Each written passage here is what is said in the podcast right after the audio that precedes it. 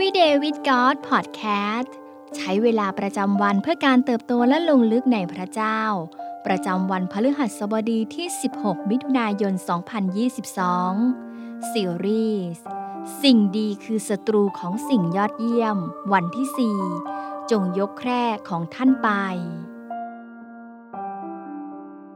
สตีเวนโควีผู้แต่งหนังสือชื่อดัง7อุปนิสัยพัฒนาสู่ผู้มีประสิทธิผลสูง และนักพูดสร้างแรงบันดาลใจกล่าวว่า จงปฏิบัติต่อพนักงานของคุณอย่างที่คุณต้องการให้พวกเขา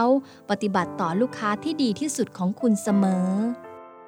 หลายครั้งที่ผู้นำบริษัทยอมทำงานที่ยุ่งยากและหนักหนากว่าปกติ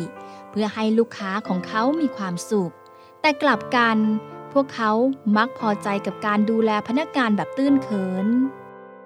ให้วันนี้เราได้เรียนรู้จากเหตุการณ์น่าประทับใจที่เกิดขึ้น ระหว่างพันธกิจของพระเยซูคริสต์บนแผ่นดินโลกนี้ด้วยกัน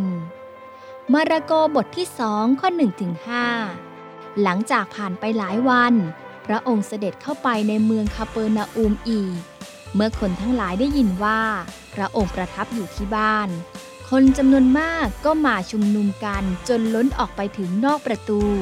ขณะที่พระองค์กล่าวพระวจนะให้พวกเขาฟังอยู่นั้น มีคนสี่คนหามคนง่อยคนหนึ่งมาเข้าเฝ้าพระองค์ แต่เมื่อพวกเขาไม่สามารถเข้าไปถึงตัวของพระองค์ เพราะมีคนมาก พวกเขาจึงเจาะดาดฟ้าตรงที่พระองค์ประทับนั้น และเมื่อทำเป็นช่องแล้ว พวกเขาก็หย่อนแคร่ที่คนง่อยนอนอยู่ลงไป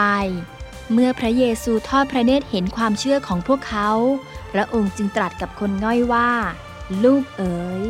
บาปของเจ้าได้รับการอภัยแล้ว บ้านซึ่งพระเยซูประทับอยู่นั้นเต็มไปด้วยผู้คนที่อยากเห็นและฟังพระองค์ นั่นคือตอนที่ผู้ชายกลุ่มหนึ่งหามชายผู้ป่วยเรื้อรังบนแคร่คนหนึ่งมาหาพระเยซู คนเหล่านี้ไม่สะทกสะท้านเลย แม้แทบไม่มีที่ว่างให้เข้าใกล้พระเยซู พวกเขาปีนขึ้นไปเปิดหลังคาบ้าน หามคนป่วยแล้วหย่อนตัวผู้ชายคนนั้นลงมาจากหลังคา เพื่อให้พระเยซูทรงรักษาเขา เมื่อพระเยซูทรงเห็นความเชื่อของคนเหล่านี้ พระองค์ก็ทรงรักษาเขาให้หายนับเป็นสิ่งสำคัญอย่างมากที่เราจะปฏิบัติต่อพนักงาน หรือลูกทีมของเรา เชกเช่นเดียวกันกับที่เราปฏิบัติต่อลูกค้าที่ดีที่สุดของเรา ในชีวิตประจำวันนั้น สิ่งนี้เริ่มต้นได้ด้วยการอธิษฐาน ในขณะที่ผู้ชายกลุ่มนั้นพาคนป่วยมาหาพระเยซู แล้วเรากำลังนำพาลูกทีมหรือลูกแกะของเราไปหาพระเจ้า ผ่านคำอธิษฐานของเราอยู่หรือไม่ การอธิษฐานอย่างจริงจังเพื่อคนที่เราดูแลอยู่ คือวิธีการที่เราเริ่มต้นดูแลพวกเขา ขั้นตอนแรกนี้จำเป็นต่อการก้าวไปในขั้นตอนต่อไป ของการดูแลทีมงานของเรา ทั้งทางร่างกาย อารมณ์ และการเงิน เมื่อนั้นเองที่เราจะกลายเป็นผู้นำที่ยอดเยี่ยม ผู้ชายกลุ่มนี้อาจไม่ได้คาดคิดถึงความเจ็บป่วยที่ต้องเผชิญจากการขึ้นไปบนหลังคาภายใต้แสงแดดที่ร้อนระอุแม้ต้องรื้อกระเบื้องออก และวางผู้ป่วยไว้กับพระเยซู แต่พวกเขาไม่เคยยอมแพ้ ไม่ว่าความท้าทายคืออะไร พวกเขาตั้งใจแน่วแน่ที่จะดูแลผู้ชายคนนี้ ซึ่งอาจเป็นเพื่อน เป็นญาติ หรือเพื่อนร่วมงานของพวกเขา ผู้ชายกลุ่มนี้ไม่เพียงแต่เป็นเพื่อนที่ดีเท่านั้น แต่เป็นเพื่อนที่ยอดเยี่ยม ลองเดาดูซิว่า ใครจะมีความสุขที่สุด เมื่อคนป่วยลุกขึ้น และถือแคร่ที่เขานอนมาแล้วเดินออกจากบ้านไป มาระโกบทที่สองข้อ 11ถึง12 เราสั่งท่านว่า จงลุกขึ้นยกแคร่แล้วกลับบ้านของท่าน คนง่อยก็ลุกขึ้น แล้วยกแคร่ของตนทันที เดินออกไปต่อหน้าคนทั้งหลาย ทุกคนก็ประหลาดใจ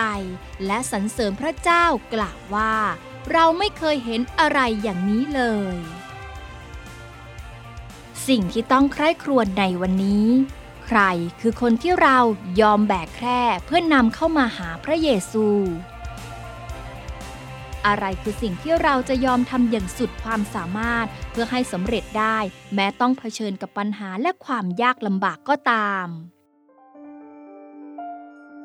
ให้เราอธิษฐานด้วยกันค่ะ พระบิดาที่รัก เราอธิษฐานเพื่อทีมของเราทุกคน เราอธิษฐานเผื่อลูกแกะ และผู้คนที่พระองค์ส่งมอบให้เราได้ดูแล เราขอมอบและฝากทุกคนไว้ในพระหัตถ์ของพระองค์ ขอประทานหัวใจที่รักและห่วงใย ขอทรงช่วยเราให้ได้เป็นผู้เลี้ยงที่เรียนแบบพระองค์ ขอเสริมกำลังเราเพื่อที่จะคิดถึงสิ่งที่ดีที่สุดสำหรับพวกเขาอย่างรอบด้าน ทั้งในชีวิตฝ่ายวิญญาณ และการเลี้ยงดูในโลกนี้อย่างจริงใจ ขอทรงนำเราเข้าสู่ความยอดเยี่ยมร่วมกับพระองค์ เราอธิษฐานในพระนามพระเยซู เอเมน